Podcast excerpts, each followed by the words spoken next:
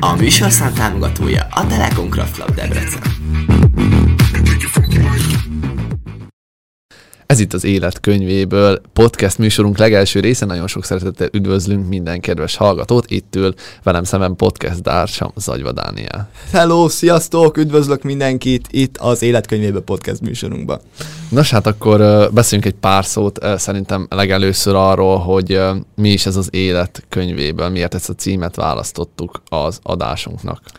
Próbáltunk egy olyan összefoglaló nevet találni, amivel ki tudjuk azt fejezni, hogy mm, igazából mi mit is gondolunk az életről. Arról lesz szó, hogy megosztjuk az élet tapasztalatainkat, és ezt nyilván nehéz így kimondani, hiszen egyikünk sem egy életfilozófus, mi nem vagyunk mások, mint két egyszerű, átlagos srác, akik éppen most töltötték a 18. életévüket, és ez alapján az eddig megélt tapasztalataikból próbálnak valami kis elme és eszmecserét folytatni, így mindenki előtt. Így van, ezt én is szerettem volna megemlíteni, hogy nem azért csináljuk ezt az egészet, mert nagyon okosak vagyunk, és okosnak próbálunk látszani esetleg, hanem van egyfajta elképzelésünk a világról, és ezekkel a filozófiákkal próbálunk tovább haladni. Tehát nem mi találtuk fel a spanyol viaszt, és ezt szerettük is volna, szerettük is volna ezt így letisztázni az elején, és éppen ezért meg fogjuk mutatni, hogy milyenek vagyunk kendőzetlenül. Igazából lehet, hogy néha egy kicsit marhulni fogunk, lehet, hogy néha komoly témákat fogunk érinteni. Próbálunk egy hullámvasutat meg mm, meglőni. Nos, akkor így a műsorunk elején szeretnék bemutatkozni, Farkas Kevinnek hívnak, és én fogom vezetni az Életkönyvéből című podcast műsorunkat. Egy pár szóban szeretnék bemutatkozni, igazából a szabadidőmben kedvelt foglalkozásom a sport, viszont a zenét azt előtérbe helyezem, ugyanis később majd a DJ, illetve a zenei producer pályán szeretnék tovább haladni. Akkor szeretnék én is bemutatkozni, én Zagyva Dániel vagyok, az Életkönyvéből podcast műsornak egy Hát egy... Igen fontos tagja. Egy igen fontos tagja. és annyit érdemes tudni rólam, hogy hobbi szinten a színjátszásnak élek, öm, a Kabán lakok, és a Kabai Lakat színpadnak vagyok már oszlopos tagja 5 éven keresztül. Szeretnék majd a későbbiekben a színházzal kapcsolatban tovább tanulni, ettől függetlenül még szabadidőmben előtt szeretettel szeretek podcasteket gyártani, illetve mind a ketten a rádió zéne vendégei vagyunk. Így van. Nos, akkor érkezzen is az első adás.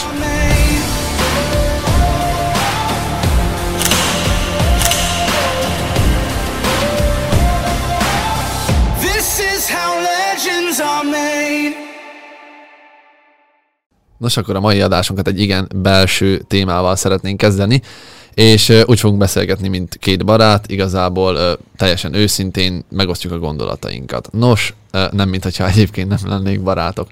Nos, nem, utállak. Most bele fogunk menni komolyabb témákba, így rögtön a legelején, és őszintén fogunk beszélni. Nos, hát akkor látod a képen, hogy kísírtam, hogy mi is az ideál. Ez alatt azt gondolom, hogy vajon van, vajon van az embernek olyan, hogy most kifejezetten e fajt, e, ezek a fajta lányok iránt érdeklődik, vagy fiúk iránt, hogy mondjuk szőke legyen a haja, magas legyen, vagy uh, nyilván ez nem mindig jön be, tehát uh, az, hogy élete szerelme, arról is majd később beszélünk, viszont az, hogy ideál, az, ahhoz ragaszkodunk feltétlen, vagy lehet egy ilyen kötetlenebb uh, elképzelésünk. Kezdjük egy keresztkedéssel, neked van ideálod? hát megmondom az őszintét, hogy amikor esetleg volt, akkor mindig rácáfolt az élet, amit egyáltalán nem bánok, viszont uh, nyilván azért uh, van egy elképzelésem, de hogy úgy konkrétan megmondom az őszintét, hogy nincs. És akkor visszakérdeznék, hogy neked van-e ideálod? Van egy fajta ideál, amit, uh, aminek szeretném, hogy az az adott lány megfeleljen, Persze ez attól is függ, hogy maga az illető milyen. Régebben volt az, hogy nekem nagyon bejöttek a barna hajú, barna szemű lányok, és ö, mindig olyan tetszett meg, akik, ö, akik ezeknek a normáknak megfeleltek, de azóta igazából nincsen ilyesfajta elképzelésem. Én úgy gondolom, hogy ideál nélkül is lehet valakit igazán szeretni.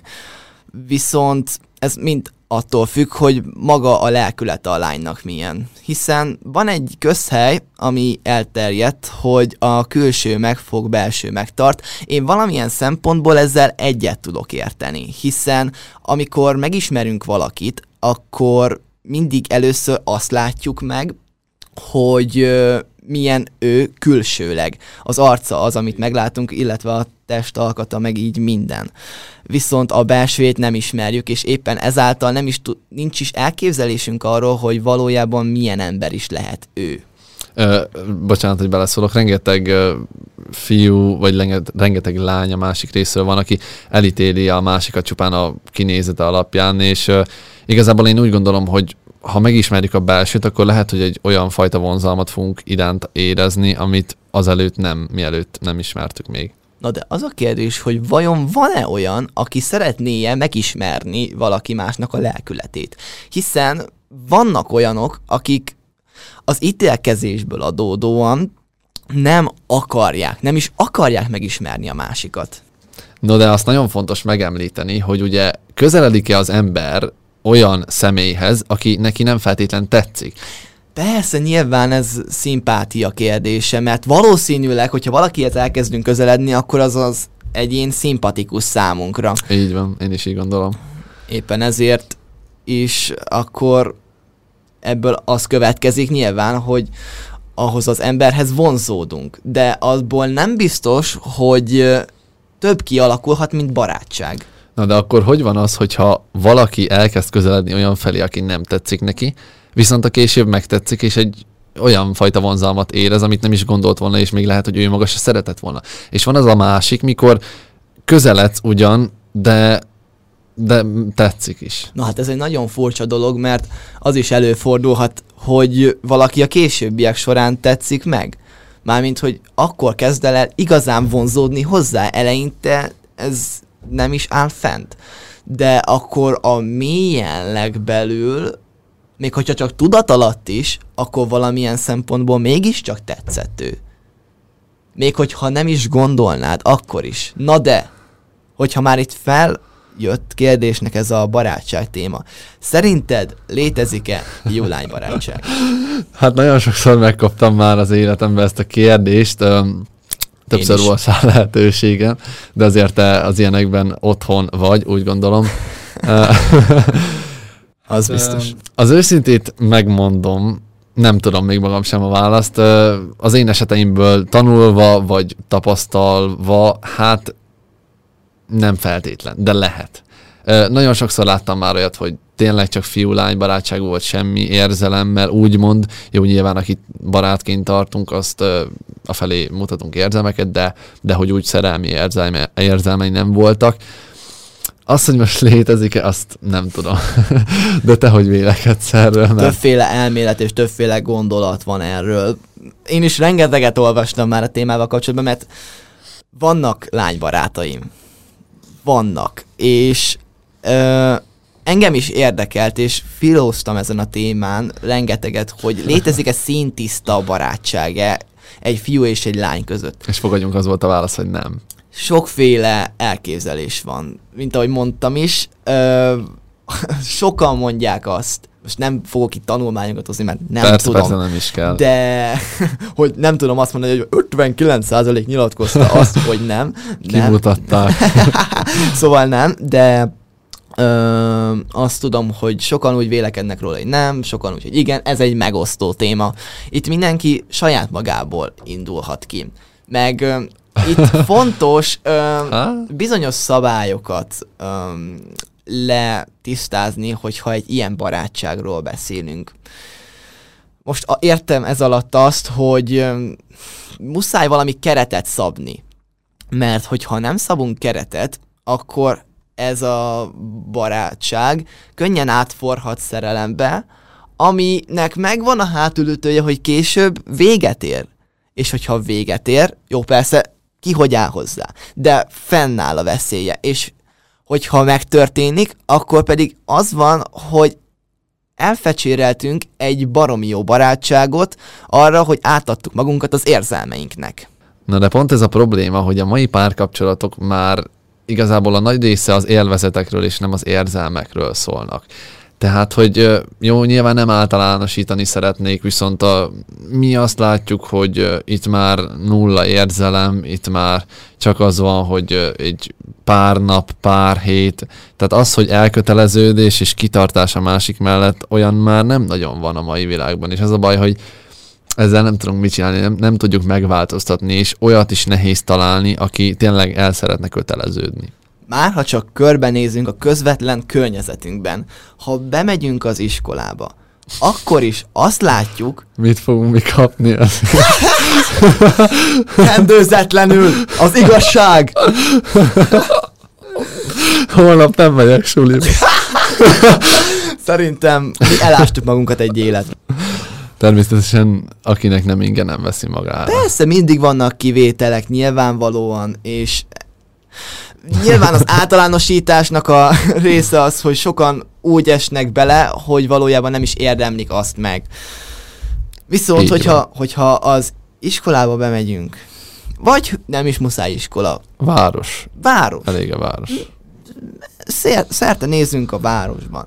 Azt látjuk, hogy olyan kapcsolatok szövődnek, amik bár előítéletesség ugyanezt mondani, de látszik az, hogy nem fog sokáig tartani, mert egyszerűen nem arról szól a kapcsolat, hogy átadják egymást az érzelmeiknek, hanem Pontosan. inkább, ahogy te is fogalmaztál, az élvezetekre Fektetik a hangsúlyt. Te, igen, arra teszik a hangsúlyt, halmozzák az élvezeteket, és ennek az a hátulütője, hogy a háttérbe kerülnek az érzelmek, éppen ezért a korunk egyik legnagyobb problémája, hogy hosszú távú kapcsolatot nem lehet kialakítani senkivel. Így van, pont ez az, hogy nincsen rá kereslet, tehát és az a baj, hogy ebből szerintem egyre több lesz. Tehát most már e- ennek a száma csak növekedni fog, hát remélem nem, de nagyon úgy látszik, nagyon Persze, úgy fest. egyre inkább ez lesz a divat, mert valahogy olyan, mintha ez egy divat lenne, hogy ezt követjük, ezek a normák, hogy minek az érzelem, minek egy komoly kapcsolat, a, ka- a kapcsolat az csak kötöttségekkel jár, meg az... És önfeláldozással, így van, Isten. meg az érzelmek, azok ö, könnyen összetörhetnek, hogyha valami balul sül el. Mindenki erre fektet hatalmas hangsúlyt, és éppen ezért sokan mm, nem akarnak ki se alakítani egy normális párkapcsolatot, mert úgy vannak vele, hogy hát még ráírunk az élettel, minek sietni, és éppen ezért rengeteg srácnak, vagy akár lánynak, mert a másik oldalról is meg lehet ezt közelíteni. Így van, így van. Ö, törik össze a szíve, pont azért, mert nem is egyrészt nem érdemli meg, másrészt meg igazán szeretett. És a kapcsolatok tömkelege azért ér véget, mert valaki nagyon szerette a másikat. Pontosan ez az, ezt még meg szerettem volna említeni. Viszont én is azt látom, de hogy úgy szerinted ez menő, úgy a fiúk vagy a lányok körében, hogy mondjuk nézhetünk itt bármelyik nemet, de hogy mondjuk azt mondja valaki, hogy hát figyelj, én két, nap, két napig voltam együtt a barátommal, per barátnőmmel, és akkor, hogy ez a baráti társaságban menő, vagy előrébb viszi, vagy mi az, ami miatt úgy ezt erre a döntése juthatnak? Én azt gondolom, hogy szerintem ez valamiféle menőségből adódhat. Valakinek ez az egóját növeli, hiszen vannak ez ilyen összeszokott körök, például az ilyen fiútársaságok, mondjuk például a fakbolyok, azok, akik nagyon arra mennek rá, hogy minél több lányt megszerezzenek maguknak. Nem számít az, hogy milyen ő, itt, hogyha már visszakanyarodunk, akkor az ideál sem számít, ő nekik az számít, hogy minél több lány csúnyán fogalmazva meglegyen nekik. És az a probléma, hogy ez már valamiféle, hát kicsit talán a farok méregetéshez lehetne ezt hasonlítani, hogy nagyon arra megy ki a vásár, hogy hú, nekem több csajom volt tegnap este, nem, mert nekem még annál is több, hogy lehet, hogy valószínűleg ez erről szól. Inkább a fiúk körében, szerintem. És mi van, hogyha egy lány is ezzel dicsekszik? Akkor ott miről szól? Na már most ez egy nagyon jó kérdés. De egyébként tényleg így van, ne haragudj, hogy, hogy ez egyfajta verseny lett már a fiatalok körében. Nyilván én nem vagyok az, azért mondtam, hogy de, de hogy tényleg ez most már egy ilyen versengés, egy komplett, nem is tudom, egy ilyen elvárássá fejlődött ki. Hogy nem áll lassan egy elvárás lesz az, hogy valakinek minél több barátnője legyen, és nem az, hogy valakinek minél erőteljesebb és minél hosszabb ideig tartó kapcsolata. Na ez az. De visszatérve a kérdésedre, ez egy nagyon jó kérdés. Mert bár van egy pár lány barátom, mégsem azok a nem, mégsem abból a közegből van, akikre nagyon jellemző lenne az, hogy ők minél több srácot akarnának felszedni maguknak. És éppen ezért nem tudom, hogy, hogy mi állhat egy lánynak a hátterében. Valószínűleg, nem tudom, tényleg, nem tudok egy, ebből a szempontból nem tudok egy lány fejével gondolkozni, hogy vajon miért csinálhatja ezt. Na de hogyha nem tudsz egy lány fejével gondolkozni, akkor legalább ketten beszéljük át, hogy miért arra van szüksége a mai lányoknak, természetesen most sem szeretném mindenkire mondani, hogy olyannal jöjjenek össze, akik mondjuk megalázzák őket, vagy csúnyán bánnak velük, és úgy gondolom, hogy egyre több lány vonzódik az ilyenekhez, és hogy ez miért lehet. Mert egyrészt ez nekik sem jó, az meg, hogy a fiúk hogy tudnak így bánni velük, az meg legyen a saját lelkiismeretük. Talán ez pont abból adódhat, hogy már beszéltük azt, hogy mennyire menő az, hogy valaki minél több lányt tud felszedni magának. És talán pont emiatt is, hogy ez egy ilyen, ez a menőségfaktor, amihez a lányok egyre jobban kezdenek mm, vonzódni. Uh-huh. Hát ez az egyre jobban az azt jelenti, hogy már az elmúlt időszakban tényleg az látszik igazán, hogy a, az úgynevezett jó fiúk háttérbe szorulnak csak amiatt, mert vannak azok a rossz fiúk, mondhatnánk így akár, akik, akikben van kihívás, mert nem adják egyből oda magukat, tehát hogy mm, úgy tesznek, mintha nem is érdekelné őket igazából a lány. Elérhetetlennek próbálnak tűnni. Így van, és az elérhetetlenség nagyon vonzó tud lenni. Mindegy lány, mindegy fiú esetében is amúgy. Mert hogyha a lány számunkra elérhetetlennek mutatkozik, akkor sokkal ö, jobban ö, felkelti az érdeklődésünket, sokkal inkább ö, kezdünk el vonzódni hozzá. Ezt én is így gondolom, viszont hogyha valaki tényleg szereti a másikat, akkor ennek tudatában sem fog tudni úgy viszonyulni például egy lányhoz vagy egy fiúhoz. Gondolok én itt arra, hogyha te teljes szívedből szereted a másikat, akkor nem fogod tudni megtenni azt, hogy ne nézz rá például, vagy ne ír vissza neki, ez az elérhetetlennek való tűnés, hanem, hanem folyamatosan a társaságát keresed, és arra vágysz, hogy ott legyen a körülött, a társaságodban, vagy körülötted. Pontosan, mert az a probléma, hogy mondjuk ez számunkra lehet, hogy alap. Tegyük fel, hogy számunkra az alap, hogy ránézünk valakire, hogyha nagyon tetszik. De egyre inkább az lesz a divat, hogy ez, ez eltűnjön. Mert az a, az a menő, hogyha én most elérhetetlennek mutatom magam, mert, mert én megtehetem, mert akkor én sokkal vonzóbb vagyok ezáltal, aztán majd jobban belém habarodik a másik, és akkor ebből következik az, hogy az igaz szerelmek tömkelege eltűnik. Na hát, hogyha tegyük fel, hogy lenne egy olyan kapcsolat, amivel mind a két fél boldog lenne, akkor mit gondolsz, van élet a szakítás után? Van-e az, hogy visszamennek egymáshoz a felek, és utána boldogan élik le az egész életüket szakítás nélkül? Nem mondom, hogy veszekedés nélkül és konfliktusok nélkül nyilván, mert az minden egészséges kapcsolatban van, de hogy úgy szakítás után van-e élet? Persze alapból egy kapcsolatnak a lényege az, az hogy mind a két fél kifejezze azt, hogy a, a kifejezze a saját véleményét. És ezek az ezek a vélemények néha ütközhetnek egymással, ennek következtében lehetnek veszekedések, meg Persze, mi persze. egymás. Sokan viszont nem elég kitartóak, mert az, hogy vannak bizonyos ö, ö, olyan tényezők, amikben nem egy hullám hosszon pentülnek. Akkor már egyből feladják a kapcsolatot, és nem is tartanak ki, vagy az elsők is hibánál már úgy gondolják, hogy felesleges, és ez nem fog működni a későbbiekben. Pontosan így van, hogy ez egyre elterjedtebb, hogy a legkisebb problémánál már akkor szakítsunk, mert akkor már nincs értelme kitartani, mert akkor már valami nem működik. Igen, és akkor ez a későbbiekben nem is változhat. Így van, mert így állnak hozzá, pedig hogyha valaki nagyobb energiát fektetne, ha csak az egyik őjük is nagyobb energiát fektetne a, a kapcsolat megmentésébe, akkor talán meg lehetne azt menteni. De azt viszont fontos kiemelni, hogy egy ember kevés hozzá. Ez mind a ketten kellenek. Nos akkor mi a konklúzió? Van-e élet a szakítás után? Természetesen ez sok dologtól függ, hogy akarja az egyik fél, akarja a másik fél, de tegyük fel azt, hogy mind a ketten akarják, de félnek tőle. És hogy úgy gondolják, hogy szerte fog ágazni az útjuk, és ezért szakítanak. És hogy ha visszatalálnak egymáshoz, akkor lenne közös jövő. Természetesen most le lehetne azzal zárni, hogy hát ha akarják, lehetne, de hogy mennyire jó már egy olyan párkapcsolat, ami már teljesen megviselt, és el is dobták, mert ö, sok olyan kapcsolat van, ami se veled, se nélkül, ez a magyar nép, most egyszer volt, hol nem volt.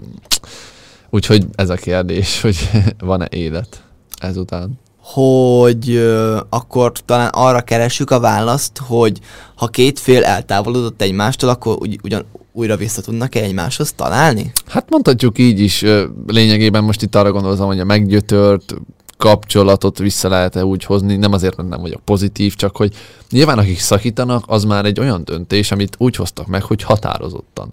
Tehát az már egy, ö, az, most nyilván mondhatnád, hogy hát mi a mai világban a szakítás, mert erre is kitérhetünk majd, hogy mi az, hogy együttlét, és mi az, hogy szakítás, mert ma már tényleg elveszett a szavak jelentése, én úgy gondolom, de hogy tényleg, hogyha két komoly fél úgy dönt, hogy szakítanak, akkor utána lehet-e még egy tökéletes párkapcsolat egy egész életen keresztül.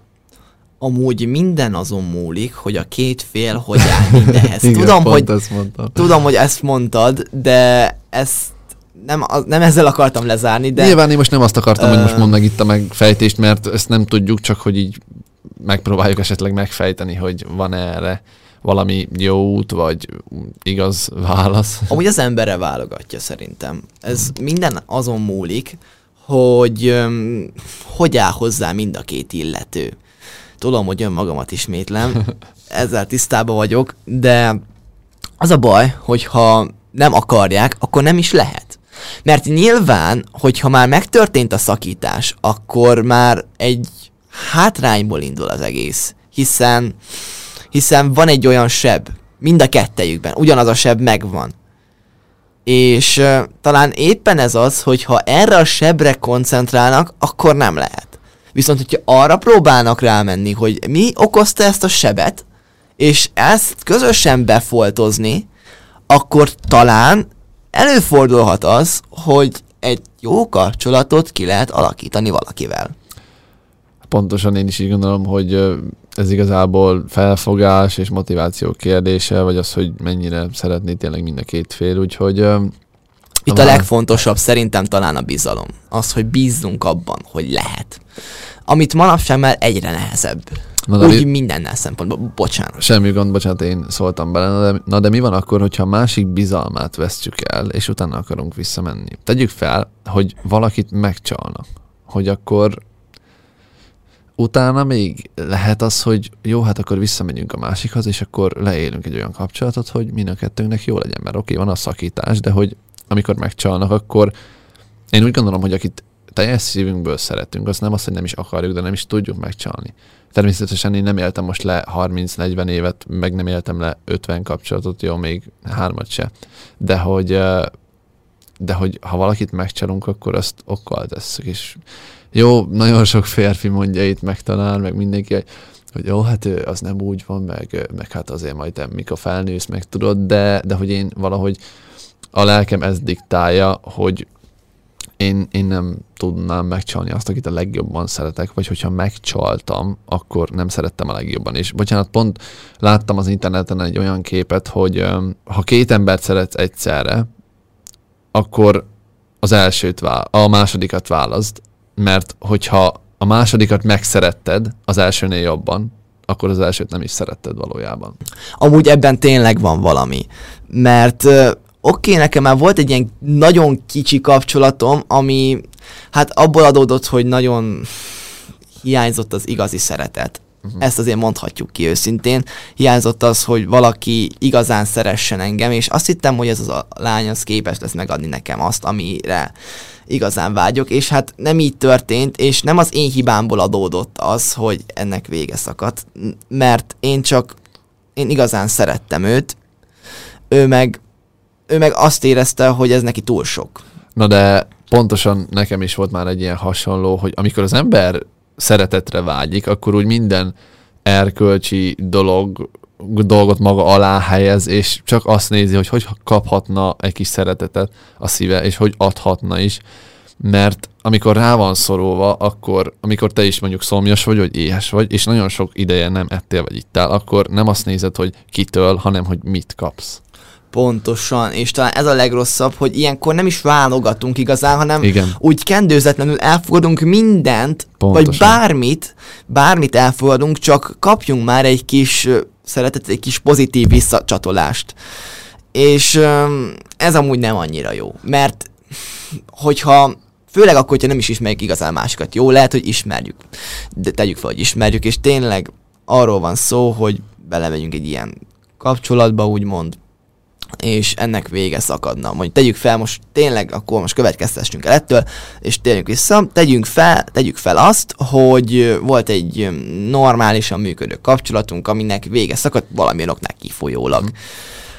Hogy, hogy visszatalálhat-e egymáshoz az a két fél, az attól is függ, hogy mennyire is szerették egymást. De úgy, hogy megcsalták őt. Ja, megcsalás, Igen, igen. megcsalás. Tehát, hogy megcsalsz bocsánat. valakit, és akkor vissza akarsz menni a másik kapcsolatodba. Ja, bocsánat. És akkor, hogy igen. ezután van-e valami továbbfejlesztett változat a kapcsolatnak, mert azért, ha megcsalnak, akkor nyilván nem, nem tudom, hogy hogy lehet, hogyha valakit igazán szeretsz, akkor nagyon sok mindent megbocsátasz neki. Viszont azért egy megcsalás az, az egy olyan dolog, hogy lábtörlőként érezheti magát a másik. Na jó, ahhoz már tényleg hatalmas erő kell szerintem, hogy valaki megbocsásson a másik félnek. Legyen az most fiú vagy lány, hogy megcsalták Igen. őt. Nagy erő kell hozzá, és lelki világ, mindezt feldolgozni, illetve meg nem történtként, meg nem történtként tekinteni rá. Hát azért úgy gondolom, hogy ha mondjuk téged vagy engem megcsalnak, akkor egész életeden keresztül viselni fogod azt a sebet, és amikor tegyük fel, hogy otthon, ott, ott alszik melletted a párod, vagy az, aki már egyszer- megcsalt, akkor úgy ránézel, és lehet, hogy a tiszta szeretet árad felé, viszont azért tudod, hogy Benned ő van az, a aki- félelem. Igen, ő az, aki megcsalt.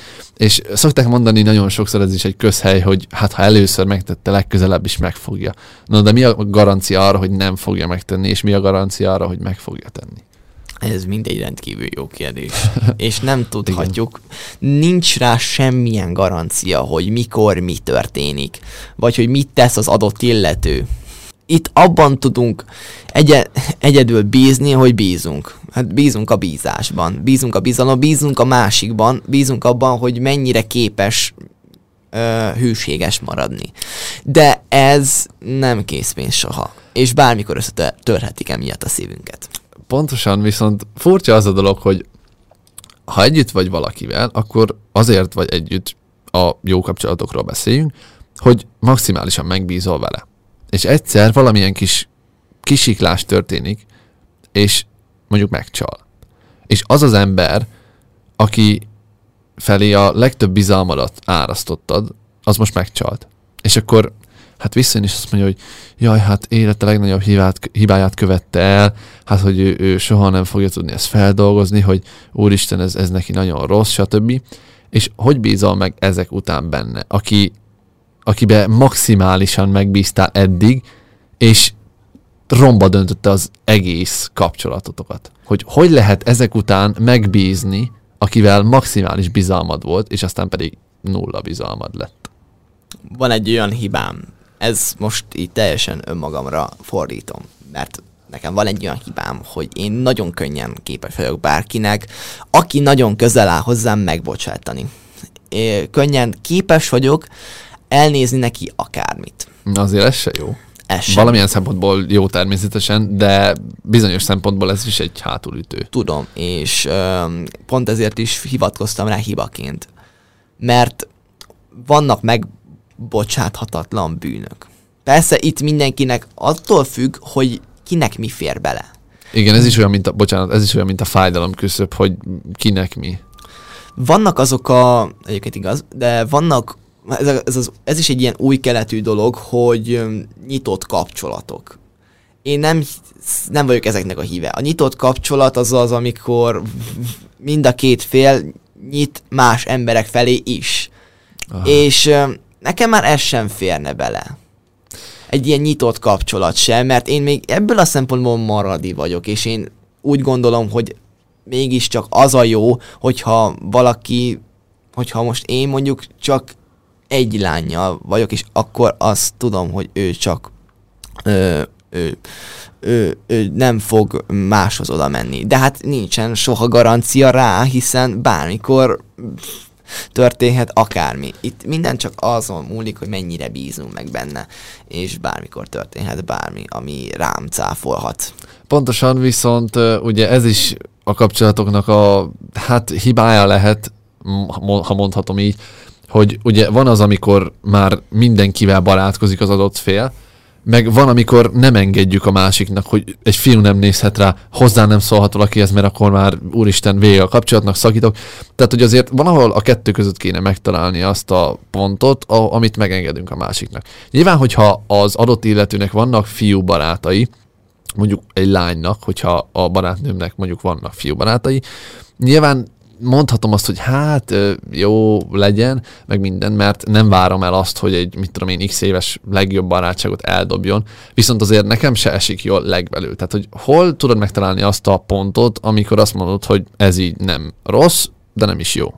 Ez nagyban függ attól, hogy kinek mi fér bele, mert Aha. Nagyon sok féltékeny típus van, igen, igen, igen. nagyon sokan vannak olyanok, akik a tű, tűztől is óvják a párjukat, legyen az most lány vagy fiú, és még azt sem engedik neki, hogy, hogy bármilyen más ellenkező nevű barát, nemű barátja legyen. Na. Ez szerintem nagyon rossz egyébként. Na de értem én ezt az egészet, viszont tegyük fel azt, hogy van egy barátnőd, akinek volt egy 5-6 éves fiú barátsága. És most itt tegyük fel, hogy vannak fiú-lány barátságok. És tényleg a fiú se érez többet, meg a lány se. És hogy te összejössz vele. Mi a helyes? A lány beszélget tovább ugyanúgy azzal a fiúval, vagy azt mondja, hogy itt a vége. Mert egyik sem jó. Nyilván, aki fiú, az megértheti, hogy lett párkapcsolata. Viszont azért neked sem esne jól, hogyha mondjuk több év barátság után én azt, azt mondanám, hogy figyelj, vége. Jó, nyilván te nem egy lány vagy. De hogyha ö, most tegyük fel, tegyük hogy így fel, hogy lenne. egy lány lennél. Tehát a, a, annak nem jó, aki barát. Viszont aki kapcsolatban van, annak meg rossz, ha beszél. Na most itt mi a kompromisszum? Na, ez, ez, ez nagyon nehéz megtalálni. Pontosan, én is így gondolom, hogy, hogy ez azért egy olyan, mondjuk úgy, hogy kínos cink ö, szituáció, amiben ugyanúgy nincs helyes megoldás, vagy ugyanúgy nincs olyan út, ami mindenki számára baráti. mert itt nehéz kompromisszumot állítani. Hiszen most vegyünk egy alapszituációt, hogy ö, van akkor egy fiú, meg van egy lány, akinek a, a lány pedig akkor talált magának egy, egy, ö, egy fiút, akivel együtt van. Uh-huh. És a fiúnak ez nem tetszik, hogy, hogy a lány barátkozik a fiúval. És akkor itt minden azon függ, hogy mennyire is fontos annak a lánynak az a fiú. Mert hogyha képes eldobni egy több éves barátságot, akkor akkor igazából nem is volt számára annyira fontos az az illető. Vagy nincs vagy. Ez esetben nincs vagy. Mert ezzel ezt érezteti.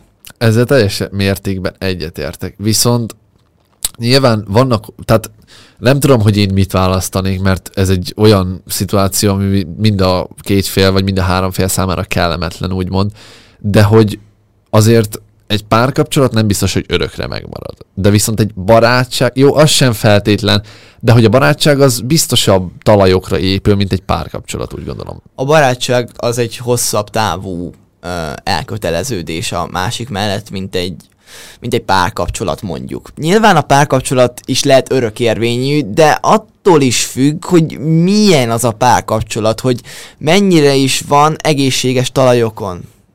Mert, mert mondjuk, hogyha hosszabb ideje tart a barátság, már pedig most a példánkban most hosszabb ideig tart a barátság, akkor, akkor mégiscsak érdemesebb ilyenkor a barátságot választani, és nem a szerelmet mert hogyha valaki képes ilyen mm, szabályokat adni egy lánynak, akkor nem is igazán érti meg azt, hogy neki mennyire is fontos az a fiú barát. Igen. Nem képes ezt ö, megérteni. Erre szoktam mondani, hogy ö, mindig akkor fogjuk megtudni egy helyzetnek a súlyát, amikor benne vagyunk.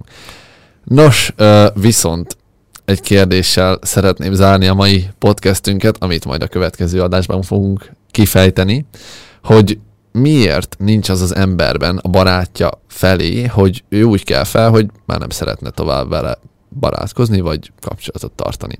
Ezt megválaszoljuk a következő podcast műsorunkban, viszont minden adásunk végére egy ilyen kis motivációs, kifejtendő képet, amit majd ide fogunk bevágni, szeretnénk Köszi.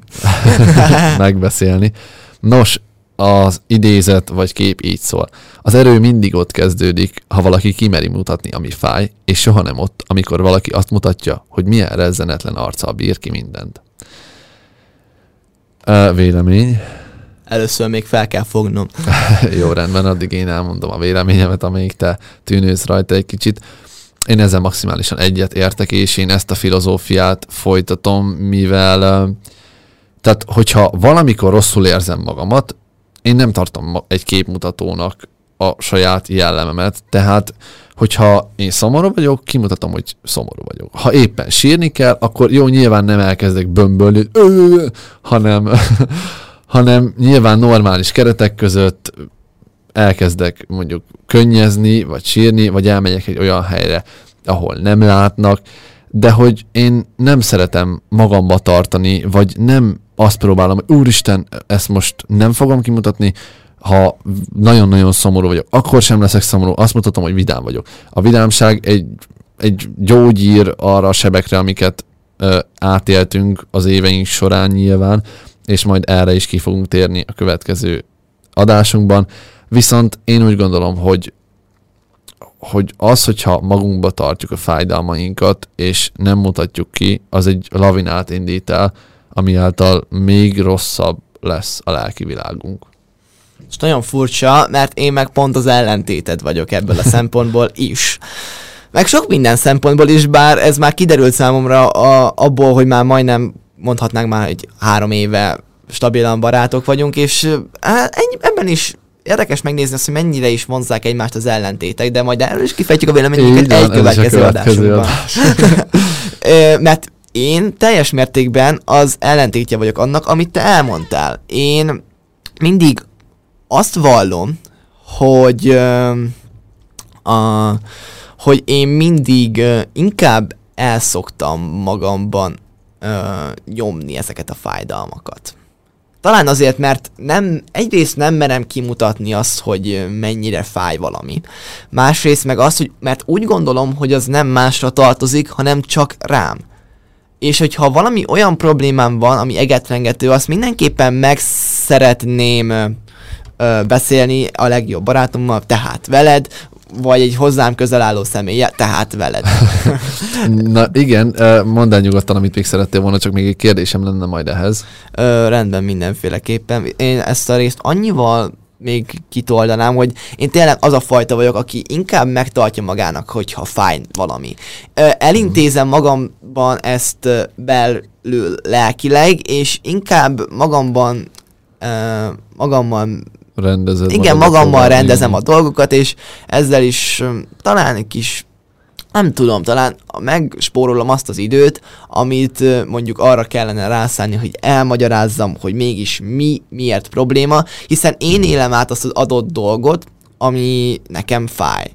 Tehát mondjuk például most, öm, mit tudom én, nem tudom milyen példát hozzak, mondjuk öm, tegyük fel, hogy öm, kapnék egy egyes matekból, lehet, hogy ez nem túl elképzelhetetlen, de ö, mindegy, szóval amúgy nem vagyok annyira rossz tanuló, de hogy tegyük fel. És megkérdezni, most tegyük fel, hogy lenne egy legjobb barátom, aki nem annyira ához, hát nem, nem egy iskolába jár velem, Mhm. és akkor mm, kérdezni, hogy mi a probléma, mert látná, hogy nagyon megvisel, valami nagyon szomorú, és nehéz lenne azt elmagyarázni, hogy hát kaptam egy egyes matekból, mert nagyon rossz vagyok ebből, meg abból a a témakörből, mert akkor jönnének a kérdések, hogy mi volt, ami rossz, mi az, ami mi volt a témakör, meg ilyenek, hogy Mhm. nagyon sok magyarázattal járna az, ami amit, e, amit magammal nem kell megbeszélni, mert én tisztában vagyok azzal, hogy ö, mégis mi történt, és így sok, sokkal könnyebb valamit elrendezni magamban.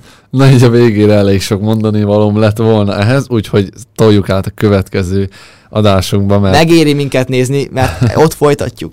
ahol abba hagytuk, mert most már eléggé szorít minket az idő, úgyhogy nagyon-nagyon szépen köszönjük a figyelmet, és akkor a legközelebbi adásunk témájával jelentkezzünk, ö, kövessetek minket Facebookon, illetve Instagramon is az életkönyvéből, de itt majd megtalálható valahol itt, vagy lehet, hogy ott, ki tudja, majd a vágó úr eldönti. magadra hivatkozva. Köszönöm szépen a figyelmet, én Zagyva Dániel voltam. Én pedig Fargas Kevin. Ez volt az Élet könyvéből. Sziasztok! Sziasztok!